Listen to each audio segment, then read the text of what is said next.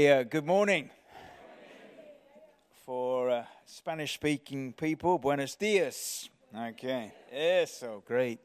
bueno, um, this, about this time last week, actually, uh, I was meant to be going to a church in Kent and uh, I lost my way.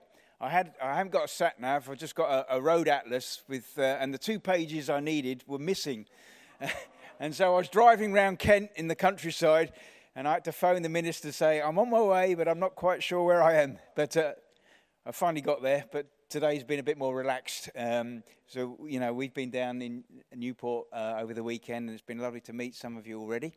Just want to, um, as uh, Dave said, share a little bit about the work in Ecuador. Just going to show you a few slides and then a video. I think that's right. Is that right? Yeah. So the video really is going to explain more uh, about the work. Um, Anna and myself, Anna is from Ecuador. She's what we call Quiteña, means from the city of Quito, the capital. And our project is called uh, Mano y Mano, like hand in hand. And it's in a little town just, um, I don't know if it's south of Quito, about 20 minutes south of Quito. We work with uh, children and young people and families in the, in the area. And uh, in, like I say, I'll, I'll speak over the video when we put the video on in a minute. Uh, if, do I just thumbs up for, yeah. What, we would really value your prayers, not just for the work, but for Ecuador as a country. Actually, today is there's elections going on in the country. And um, particularly over the last couple of years, uh, the number one issue is the security. Uh, people are really uh, afraid of just what's happening in the country. Uh, what has happened over the last couple of years, particularly, is the Mexican and Colombian cartels have influ- um, influenced the Ecuadorian gangs, emboldened them, weaponized them, and um, so there's a, a, real sense of uh, insecurity in the country. Very often, the gang leaders are caught, they're put in prison, but then uh, mobile phones and arms and weapons are smuggled in. You know, people are being paid off at different levels, and uh, things are being organised from within the prisons. Just in, in the in in August, there was uh, uh, the, the previous kind of elections. There were eight candidates. One candidate was standing up against the corruption in the country, and he was told that if you carry on, saying what you're saying, you're gonna, we're going to take you out. And he said, No, I'm going to carry on. And uh, a week before the elections, he was murdered. And that sense of fear is an ongoing problem. And in, in both in the cities and in the pueblos, in, sorry, in the towns, um, that, that sense of insecurity. So please, please pray for the church of Ecuador that we don't just bury our heads in the sand but that God will raise up a, a, generation of people who will make a difference, that we will be the salt and the light that God has called us to be. Uh, if we can have the next slide. Uh, very often I feel that what we do is, is just like a, it is just a drop in a bucket. Um, you know, when we see the needs in, in the country of Ecuador. I was saying to Dave and Faye just before that I'm very often reminded of that story. You know, remember the little boy who had his five loaves and two fish? And uh, it didn't seem hardly anything, did it? Uh, but he put it in the hands of Jesus, and Jesus multiplied and made, you know, other people were blessed. And I think, in one sense, what we do is just seems a drop in a bucket. It just seems like a, a few loaves and a few fish, but we trust that Jesus will take it and multiply what we're engaged in. We would value uh, your, like I say, your prayers for the, the project. And uh, if you want to uh, find out more on a regular basis, then we've got some leaflets at the back on a table afterwards. Do, do take a leaflet as our email address, and you can contact us, and we can kind of keep you updated with the work. And that would uh, that would be brilliant. We we um, um, we rely, humanly speaking, obviously we know that God provides, but we rely on people in the UK to kind of help us develop the work. Um, so if we could have the next slide. Yeah, one of the things that we're, we're planning to do, as again you'll see in the video, is that we're hoping to build a new computer room for the children, a new library, and a new office. So that's one of the things we're, we're kind of aiming for. Okay. We also uh, enjoy writing, putting our thoughts down in books. And uh, this year we've um, written a book called What I Love About Ecclesia, What I Hate About Church. So it's an interesting title, but you have to buy the book to find out what it's all about. Okay? Um, so the kind of the good, the bad, and the ugly about church. Okay? Uh, so that's, again, it's on the back, there's some stuff about that. I think that's it. Uh, I don't know if there's any other slides. No? Okay. Okay, that's good for the message, so we'll come back to that. If we could have the video on, that would be great. I'm going to speak over the video. So, the name of the project is Mano Mano, and uh, in December we had some students from uh, Minnesota, the USA, came to work in the project. We could open the project up for the families in the community and they, they were doing uh, like health checks, you know, uh, all different kind of uh, checks to help the people in our community. So we had to have some translators, some friends of ours came to translate. Um, there was about 30, 30 trainee doctors from the States, and that was great to, to have them uh, come along. Um, okay, how's the experience for you? The experience has been really rewarding using our the volume up a bit. um, with different populations that we've never worked with and being out of our element um, and just working and helping other people. Yeah, I think it's been an amazing experience getting to um, meet this community and help this community, and they are changing our lives as much as we are hoping that we are changing theirs. And I think it's just very um, cool and very heartwarming and warming. Yeah, and it's just a blessing of what God can do in our lives and all throughout the lives, all throughout the world. And um, yeah, just super blessed to be here, and it's been an amazing experience. I also help working with some of our children. These are Christmas, the Samaritan's Purse. Uh, I saw some of your boxes at the back there, but uh, some of our children Christmas going home with their, their gifts. A local school that we're connected to as well, we could help provide uh, them. So this is the old computer room, which we want to widen, make bigger. Is Celeste, uh, Key, some of the, uh, the children that are part of the project. There's Anna giving a, a class. This is Tati, one of our helpers, who was one of the children when she was very young, and she's been helping us. We like to, uh, so that we have afternoon activities, craft sessions, computers, different activities. Is uh, Joaquin.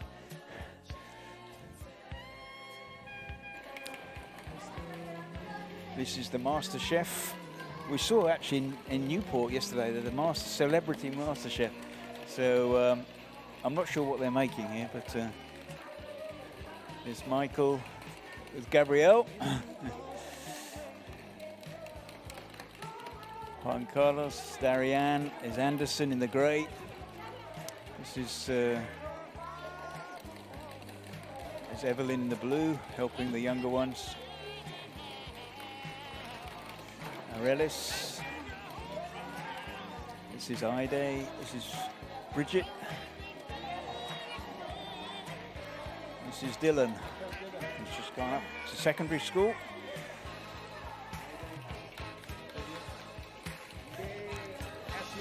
I think Ida's just telling me what flavour it is, whatever they're making. She's telling me it's strawberry flavour. I remember.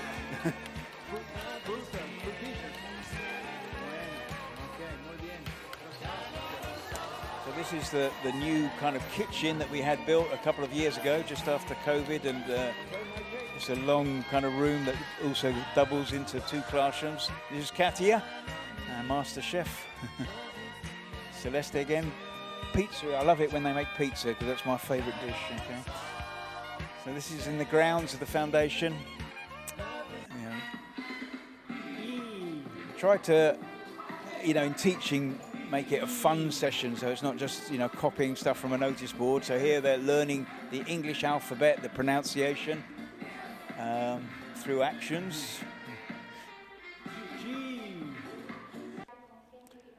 is uh, uh, a trainee uh, uh, doctor, Renato, who came in to do some sessions on bullying and different subjects, that, uh, things that would help the children to kind of perhaps talk and share some of their experiences.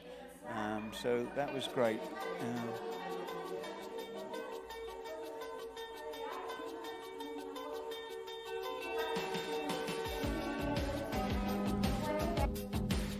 February, we had a, a, new walkway put in. This was all broken up concrete, and we needed to change that.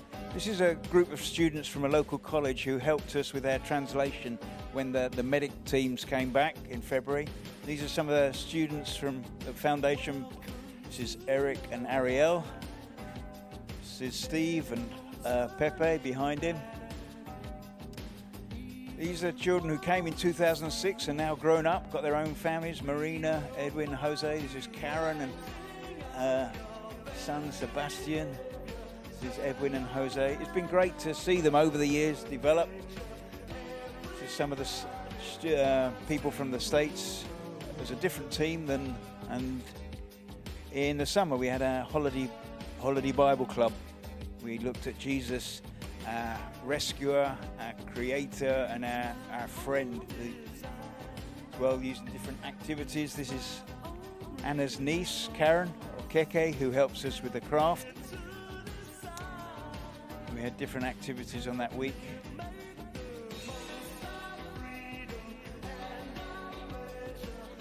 One way to get your wall painted for free is ask the kids to come and uh, because the name of the project is Mano y Mano, hand in hand, we, we got them to uh, one, you know, different groups at different times. So this is the older group.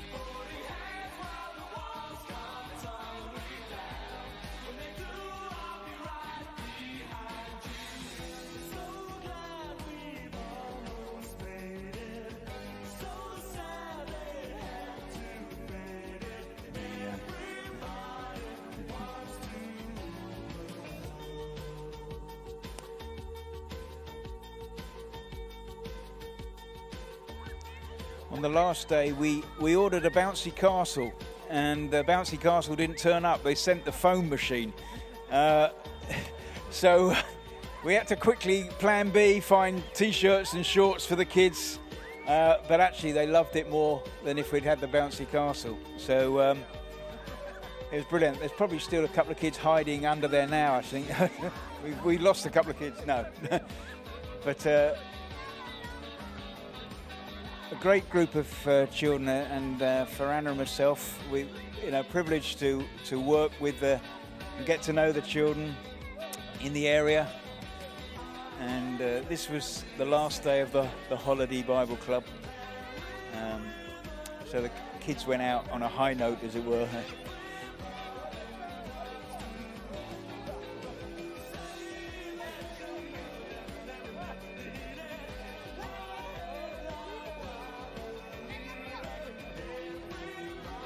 One of the boys who just went past there is Matias. He's from Venezuela. We have quite a few people from Venezuela who've come into Ecuador uh, looking for to you know a new life, build their new lives, and um, so Matias has been great that he's been coming along to the project.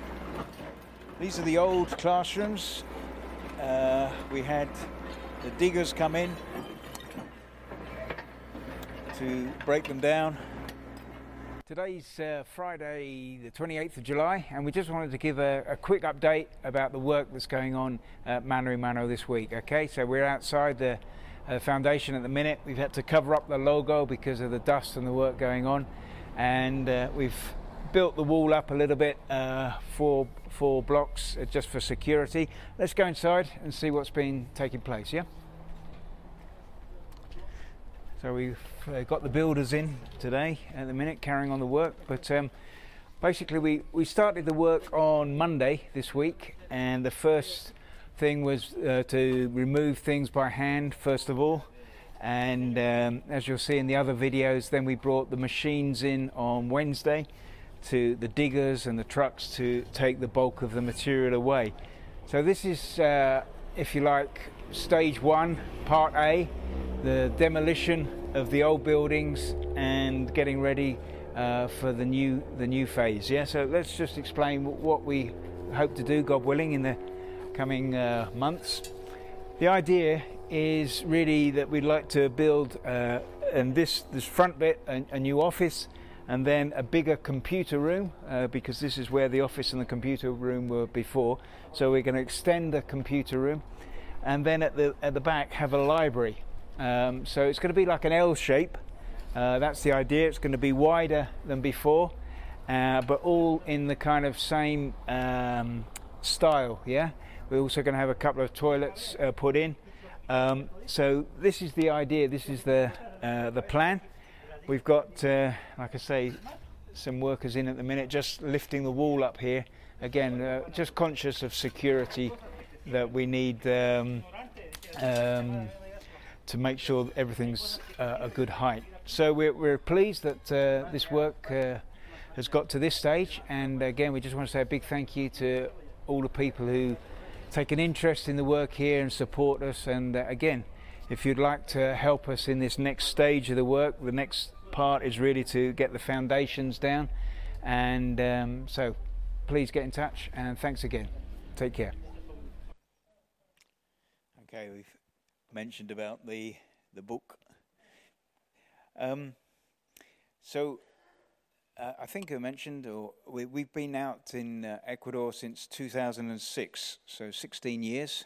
Uh, we've been out there, and uh, it's, it's been a tremendous privilege for us to get to know so many children over the years who, you know, many now are grown up, young people, got their own families and stuff like that, and to see them developing, going on in their lives, and to be able to share the love of Christ through word and through deed in, in all that we are involved in.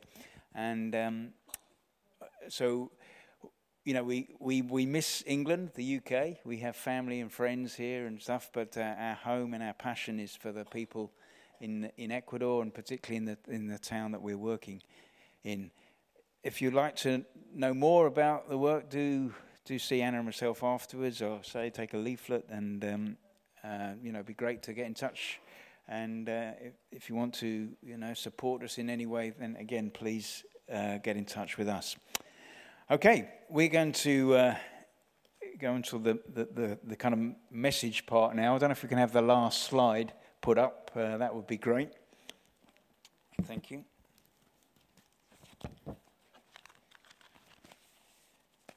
I don't know uh, if you've if you've got your Bibles. If you'd like to turn to uh, Psalm 57, uh, verse two. Actually, we're going to read just the first couple of verses, yeah? Psalm 57. Have mercy on me, O God. Have mercy on me. For in you my soul takes refuge. I will take refuge in the shadow of your wings until the disaster has passed.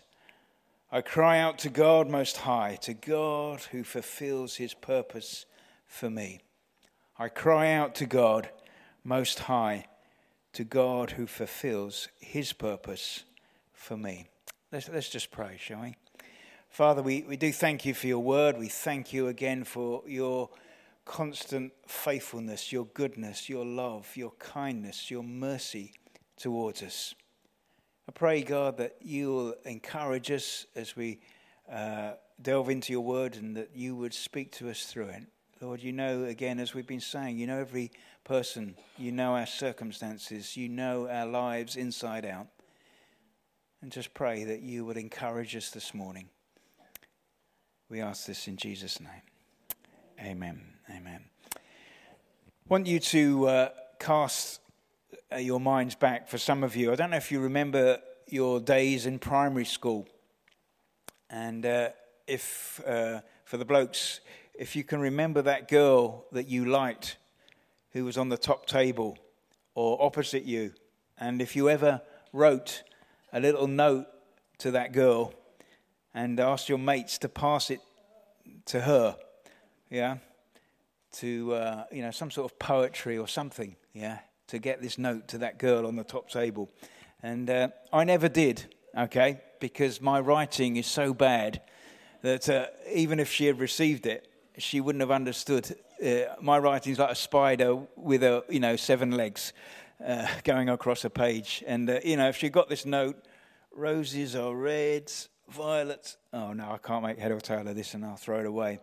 Um, it's interesting, isn't it? When we when we come to the Psalms, they are not kind of some sort of vague poetry written in the clouds. They're actually there's an authenticity about them. Very often, they're, they're written out of uh, the experience that the psalmist is going through. And there's a, there's a depth um, to them, and there's a, there's a passion. And in this particular psalm, we read, I cry out to God Most High, to God who fulfills his purpose for me. I wonder if we are a, a people like that. We cry out to God, God, fulfill your purpose for me. Yeah? I want you to hold that verse in one side of your mind. And there's another verse in the New Testament that, where it says this in Acts 13 36. It says that when David had served God's purpose in his generation, he fell asleep. Yeah? When David had served God's purpose in his generation, he fell asleep. The connecting word is this, is purpose. Yeah? In, in Spanish, it's proposito. Yeah? Okay, no more Spanish. Okay? But it's proposito. Someone once said that there's nothing quite as potent as a focused life. Yeah? There's nothing quite as potent as a focused life. When you see someone who's focused completely on what they're doing, there's a, there's a strength, there's a power, there's a, an effectiveness, isn't there?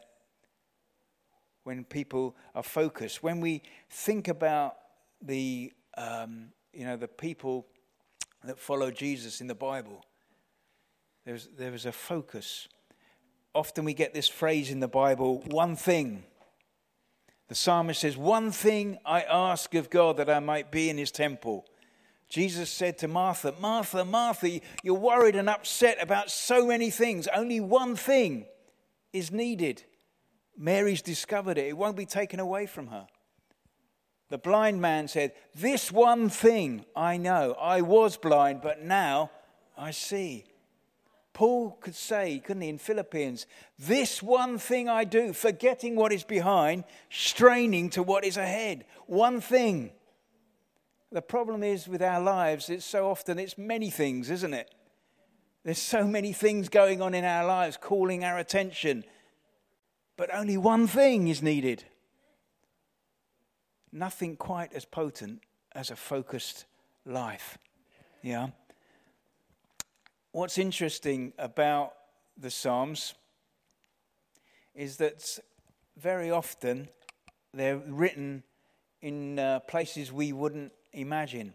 This psalm, Psalm 57, if you read right at the beginning, it says that when David was in a cave. Have you ever been in a cave? Perhaps literally or figuratively. When David was in a cave, he wrote this psalm, the psalm that, where he cries out, God, fulfill your purpose for me. Yeah. It's interesting. Uh, Psalm 142 was written as well in a cave. Yeah, what we what we find in the Psalms is this. Uh, I love the Psalms actually because we, we get the whole, if you like, gamut of life. We get Psalms of what people call Psalms of orientation, where everything's great in life. Three cherries in a row, yeah? Everything's fine in life. And there's Psalms of adoration, worship, praise, thankfulness. But there are also Psalms of disorientation when life is a real struggle, when it's tough, when you're in a cave, when there's no light. Yeah? And sometimes these Psalms are right next to each other. you read one Psalm and it's up on the mountaintop, and the next is down here. And it's good because that very often is, is what life is like, isn't it, sometimes? Yeah? But what happens is this is that um, David's disorientation gradually becomes orientation. Yeah? Sometimes things are going in life okay for us, and then we get that letter from the doctors we didn't expect, or we're made redundant, or there's a, a breakdown in relationships in our family, or something happens, and all of a sudden we're in a state of disorientation. But God wants to work in us. And sometimes He takes us into a cave, and that disorientation, bit by bit, becomes orientation. It's interesting in the life of David, if you, if you know the story, he's anointed as a young lad to become the next king, but it doesn't happen straight away. And God takes him through an incredible journey.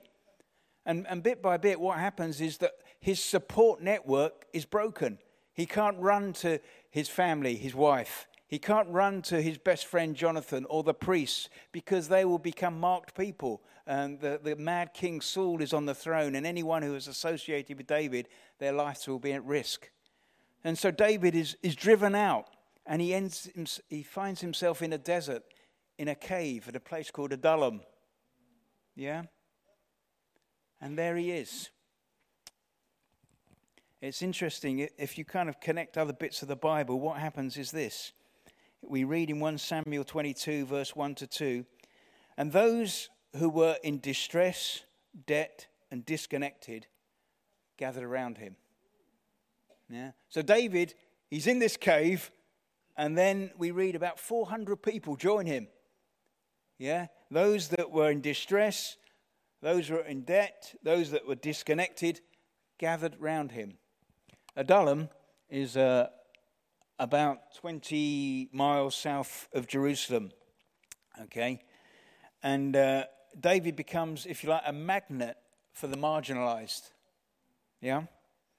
I don't know if you remember a group called The Police, I think in, in, the 80s. Do you remember The Police? The Sting? They had a song, A Message in a Bottle, and some of the words were this Walked out this morning, don't believe what I see. 100 billion bottles washed up on the shore. Seems like I'm not alone in being alone. And I think maybe David had that kind of experience. He thought he was alone, but all of a sudden there's 400 other people who felt like the same. Yeah? He becomes a Robin Hood type figure, a fugitive on the run. It's not Sherwood Forest, but it's a Adullam. And it becomes his stronghold. It becomes the place where his life begins to take shape once more. Someone once said, a guy called uh, Max Lucado, said this. He said, Make God your refuge, not your job, not your spouse, not your reputation, not your retirement fund, Make God your refuge. We could add that, to that today not your social media page, not your ex, formerly known as Twitter account, not your Facebook page. Make God your refuge. Make Him the one that you seek, the one that you look to, the one that you find your orientation. Yeah? What happens is this that perhaps, though, the problem with Adullam is that it could have become, actually, after a period of time, a nice place to be. Away from the madness of Saul. It's, it's fresh, it's cool. We could put, get internet connected, put our pictures up. But that wasn't the place. Adullam was meant to be a place where they, if you like, uh, risks were taken. Yeah? It was a place to advance from. And, it, and it's the same kind of mentality with regards to us and the church you know, often we come for church and it's great. We meet with people and we, we're encouraged, we're blessed, we're strengthened, and um, there's that sense of togetherness. That's all fine, that's brilliant. But actually, the church is a place where we advance from. Yeah? It's a place where we go out into the world. Yeah? Someone once said this church people are worried that the world will infiltrate the church, but kingdom people are concerned how the church will infiltrate the world. Yeah? I'll say that again. Church people are worried about how the world will infiltrate the church, but kingdom people are concerned how will the church infiltrate the world? How will we infiltrate the world? I was talking to Dave and Faye just before, and I said, please, whatever you do, don't introduce us as Dave and Anna, missionaries from Ecuador. because the truth is, we are all missionaries each one of us is a missionary. Each one of us is on a mission. Each one of us is on a front line. Your mission may be in the hospital you work with in, or the school that you teach in, or the factory where you work, or in your community, in whatever field where you are, where you're living, you are the missionary in that place. Yeah? You are God's representative, God's ambassador in that place. For Anna and myself, it happens to be in a, in a town in, El, uh, in Ecuador.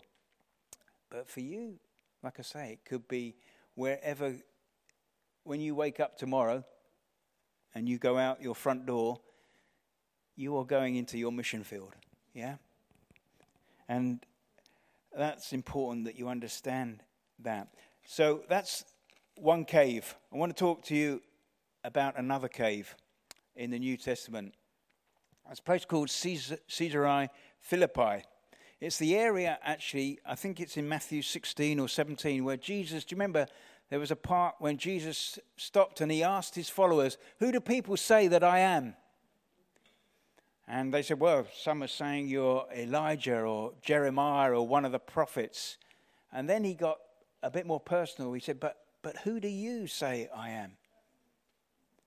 The most important question that perhaps we'll ever face is Who do you say that Jesus is? What's, what's your answer? Yeah? If you say, Well, yeah, he was a good man, uh, he was a great teacher, a good example But Peter says, You're, you're the Christ, the Son of God, you know, the living God. You're the Messiah, the, the anointed one. And, and Jesus said, Blessed are you, Peter. This isn't revealed by, by man, but my, my Father in heaven. So in this place, Jesus reveals, if you like, his divinity, who he is. He's not just another teacher or another prophet or, you know, good example. He's much more than that. Yeah? The Son of God the Messiah, the one that we find actually our true purpose in. Yeah? And then um, he goes on to actually talk about the way that he's going to work, his, if you like, the way he's going to transform society is through a group of people called his church, his ecclesia. Yeah? he says, I will build my church. And the word he uses in the Greek word is ecclesia. It's interesting because he doesn't say, I will build my temple or I will build my synagogue. He uses actually a secular word, ecclesia. It meant a group of people called out for the welfare of the city. So, what used to happen was this that people used to go down a town and call out people to say, Come, we're having a meeting about the welfare of the city. We want you to be part of this group that is concerned for the welfare of the city. It wasn't a religious term, it was a secular term. And Jesus says, I will build my ecclesia. Yeah? My called out ones. Yeah? So Jesus says, I will build my ecclesia in Newport, he doesn't say, I will build my religious institution. He says, I'm going to call out a group of people who are concerned for the welfare of the city. Yeah? The people in King's Church are a, my ecclesia, my called out ones who will be involved in affecting uh, and changing Newport. Yeah? And what's interesting about this place of Caesarea Philippi, it was that uh, many pious Jewish people avoided it. It was like, if you like, the, the red light area spiritually. People didn't go there, it had history. There was, um, in the Old Testament, there was like Baal worship went there, uh, you know, carried on in this place. In the Greek kind of Hellenistic period, there were shrines made to the, the Greek god Pan. So there was a, a religious stronghold. There was a political stronghold. A temple in honor of Caesar was built there. And there was a demonic stronghold because there was a cave called the gates of hell or the gates of Hades. yeah, where animal and human sacrifice used to take place. You can almost imagine that Jesus is saying, near to the cave or in front of it or wherever, I will build my church and the gates of Hades will not prevail. Yeah, with reference to this cave. Yeah.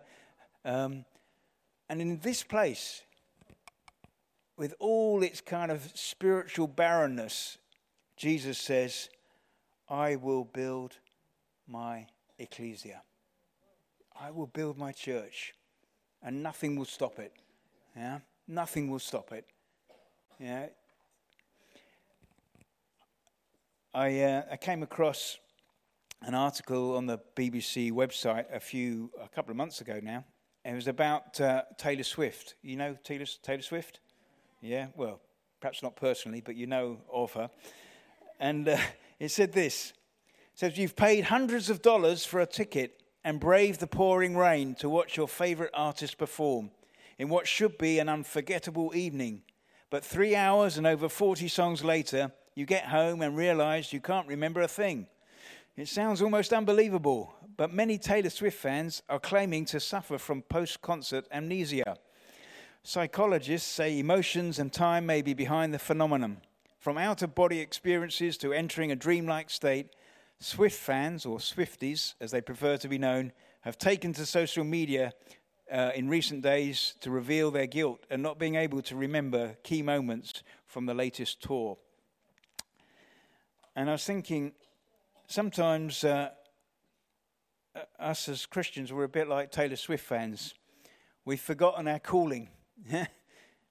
Perhaps uh, even, you know, when you leave the building today, you think, oh, I've forgotten all what we heard or said or sung. uh, it's just kind of gone in one ear, one out. Um, but sometimes the church in general, we've forgotten. We've got like a spiritual amnesia. We've forgotten our true calling. What, what, why has God called us out? You know, often we, we talk about, uh, I don't know if you've heard the phrase, ideas have consequences. It's true, isn't it? Every ideology, every philosophy has a consequence if people buy into that. You can see the way countries operate. And uh, it's the same, I think we could say, with our theology.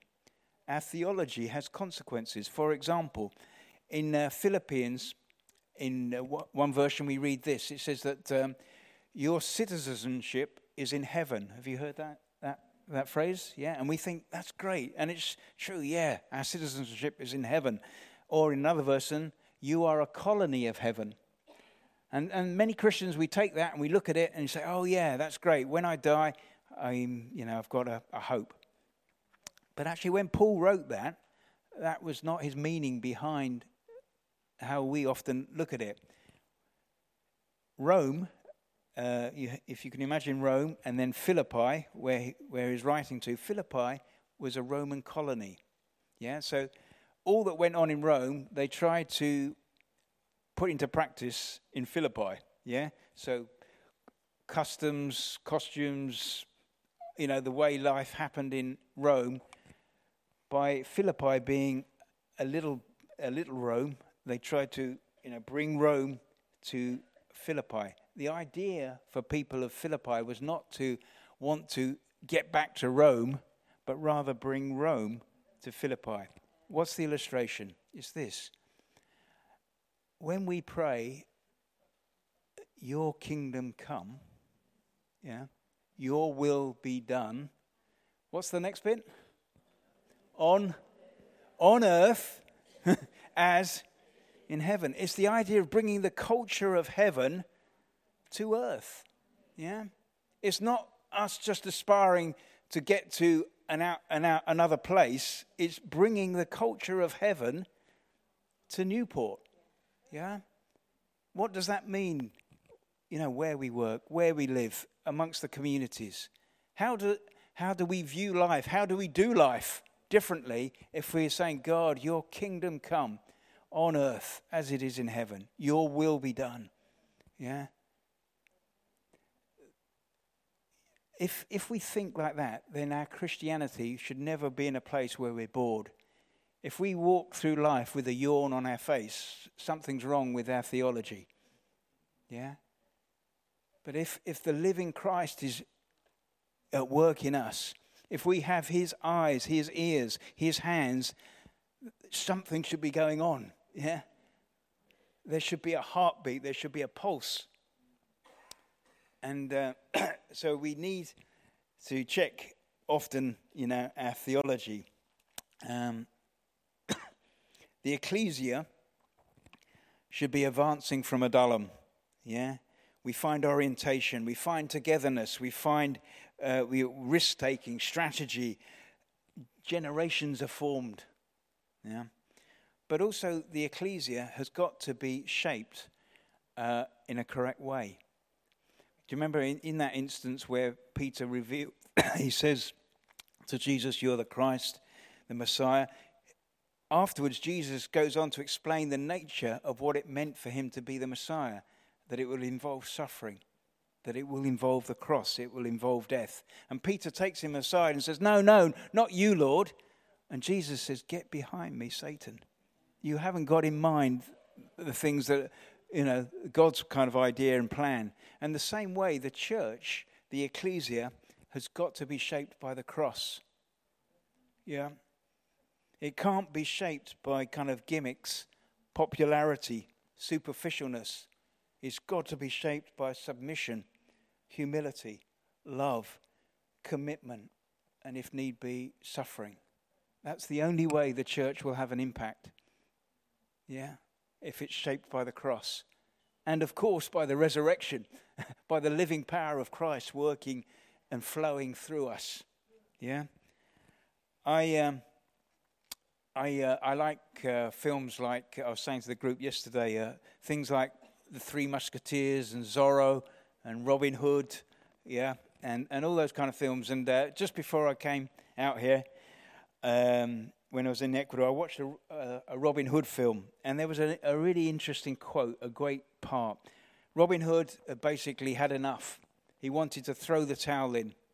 Uh, Prince John or the sheriff of Nottingham or, or the bad guy, whoever it was, was, was having, you know, dominance. And Robin Hood thought that what he was doing was just, he, he wasn't getting anywhere. And he, he was sitting down, and Maid Marian comes and sits next to him. And she says this If not you, then who? If not now, then when? Yeah. If not us, then who? Yeah? If not now, then when? Yeah? That's the challenge, isn't it? I cry out to God Most High that His purpose might be fulfilled. Yeah? When David had served God's purpose in his generation, he fell asleep. Jesus didn't face a cave, he faced a cross that God's purpose might be fulfilled in our lives, yeah, for His glory, for His kingdom, yeah. One other thing about Caesarea Philippi, amidst all the bleakness and the barrenness and the strongholds, do you know there were springs of water that uh, fed into the River Jordan, yeah. So in this barren place, there are springs of water, life giving water flowing into the Jordan. And it's such a great picture, isn't it? We, we look out in the world, we look out into the problems in Ecuador or the UK or wherever, and it seems barren, it seems desolate. But we can be channels of God's, that life giving water that turns a desert into an oasis. Yeah? As we carry the, the good news of Jesus. There was a, a, book by a guy called Charles Dickens, perhaps I'm sure you've heard of Charles Dickens, uh, called A Tale of Two Cities. Uh, it's a book I haven't read, but apparently it was written in 1859 about two cities, London and Paris. And uh, apparently it's a book about transformation and resurrection in both a personal level and a level in society. And I thought, that's interesting. Yeah a personal level and a, and a, a wider level. And um, that's what God wants to do, isn't He? He wants us to be part and parcel of His kingdom agents of change, people who, by God's grace, um, understand His purpose in our generation and are committed to living for Him. Going to pray and then uh, going to just hand back to, to Dave, yeah? Okay. Father, Lord, we thank you again for your, your goodness, your mercy, your love, Lord Jesus, for us. We thank you that you didn't just tell us that you loved us, but you showed it. You demonstrated by giving your life for us. That you took all the rubbish, all the junk in our lives upon yourself, that we might find forgiveness, that we may find new life, new hope, new purpose. We thank you that that resurrection life can now flow in us and through us Thank you that you want us to be co workers with you in the things of your kingdom. And Lord, we just pray for one another. Lord, again, we know that you know our lives inside out. You know the things that we're facing, the battles, the struggles, the encouragements as well. And as we stand on the threshold of a new week, Lord, as we go out into this week, may we carry the fragrance of Christ into our homes, into our communities, into our places of study or work. May we be a people that radiate and reflect Jesus Christ. Lord, we're conscious that without you we are nothing. We are we can do nothing, we can bear no fruit, but connected with you, Lord, we know that uh, you Lord Jesus, um, choose ordinary people to uh, serve you and to make a difference for your glory. So, Lord, we, we give you thanks for your, your grace, your mercy, and we commit each other into your hands. In Jesus' name, amen.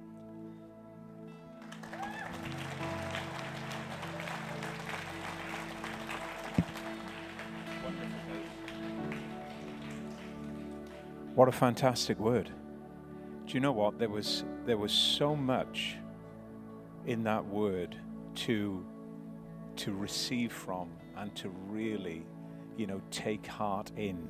And um, you know, just where Dave started out really in Psalm 57 and verse 2 particularly where where David cried out to God for his purpose to be fulfilled in him.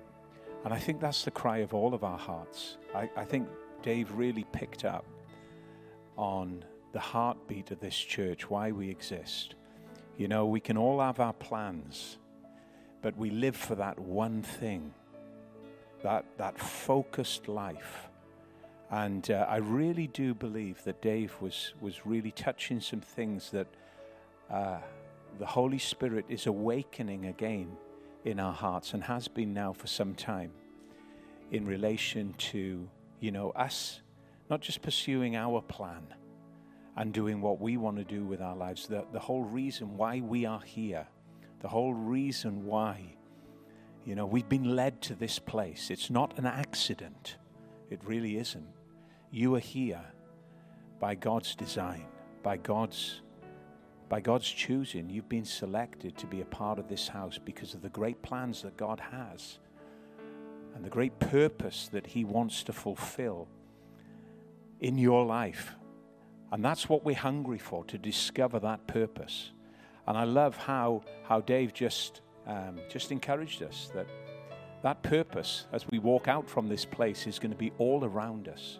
The conversations that we have with people you know, the workplaces that we go to tomorrow that sometimes we get a little bit tired of because of all of the all of the chatter that goes, you know, on around us. But there's a purpose to fulfill. God's purpose to fulfill in the lives that are around us. People, you know, are desperate. People have questions. And um, I love how God sends us into a world to be the answer to their question, that we can be a light in their darkness, you know. Um, it's wonderful to know that, that God has His hand on your life for your, for, for your life to fulfill His purpose. And in fulfilling His purpose, you find great joy and great, great fulfillment. The times where, you know, I have the privilege to speak to somebody about Jesus Christ in the most simplest of ways. I tell you, there is nothing, there is absolutely nothing in this world that even comes close to it. To actually just have a conversation with somebody and, and just to say, Can I pray for you? Uh, would you like to know about Jesus? Could I, could I have a moment of your time to tell you about the wonderful love of God through his Son, Jesus Christ? There is nothing, I tell you now, there is, you can search this world, you can pursue all of the pleasures of this world. There is nothing to even come close to having a conversation with somebody that doesn't know Christ. And we walk out into a world where there is a myriad of opportunities to do that. I love how Dave has um, just made us aware of that again today. We, we, we're going out on purpose, you know. Those words that Jesus spoke go. Go on. Go now into the world and declare my good news, declare my gospel that I've risen from, from the dead and that I've come to bring life and salvation to a world that is, is lost. What a wonderful word. And uh, that's why we exist here. That's why we're here to be a city on a hill, to be a light in a dark city, and to, to radiate God's mercy and God's love. Wonderful word this morning, Dave. Thank you. And again, uh, just like Dave said, at the uh, just at the, at the back of the, the hall, there's uh, Dave's books and information about Mano Mano. If you would like to become a supporter, uh, a financial supporter, a prayer partner, listen, take some literature and let's let's get behind it. Let's get involved and and let's be, you know, those that build with Dave the challenges in Ecuador are very, very real. There's, there's, a, there's an enemy at work within that nation and within other parts of South America that are trying to break down the nations and trying to break down people's lives through crime, through drugs, through corruption in government. It's, it's, it's, it's a demonic thing, but I love I love how God sends his servants right across the world where the enemy is trying to break down. God sends his servants in to build up. Hallelujah. And we want to get behind people who are building, building up God's people, building up his kingdom. So please take, take um, literature from Dave and um, pray about it. If you feel um, you know, Dave hasn't come up here this morning, and his spirit and Anna's spirit, they haven't tried to manipulate anything, just very gently showed us what, what they do. And uh, I love that spirit. No manipulation, you know, uh, just, just information to show us what they do. And if you'd like to get behind it financially, then, then do that. Let's be a blessing where we can. Amen. Is that okay? Fantastic. Dave, again, thank you.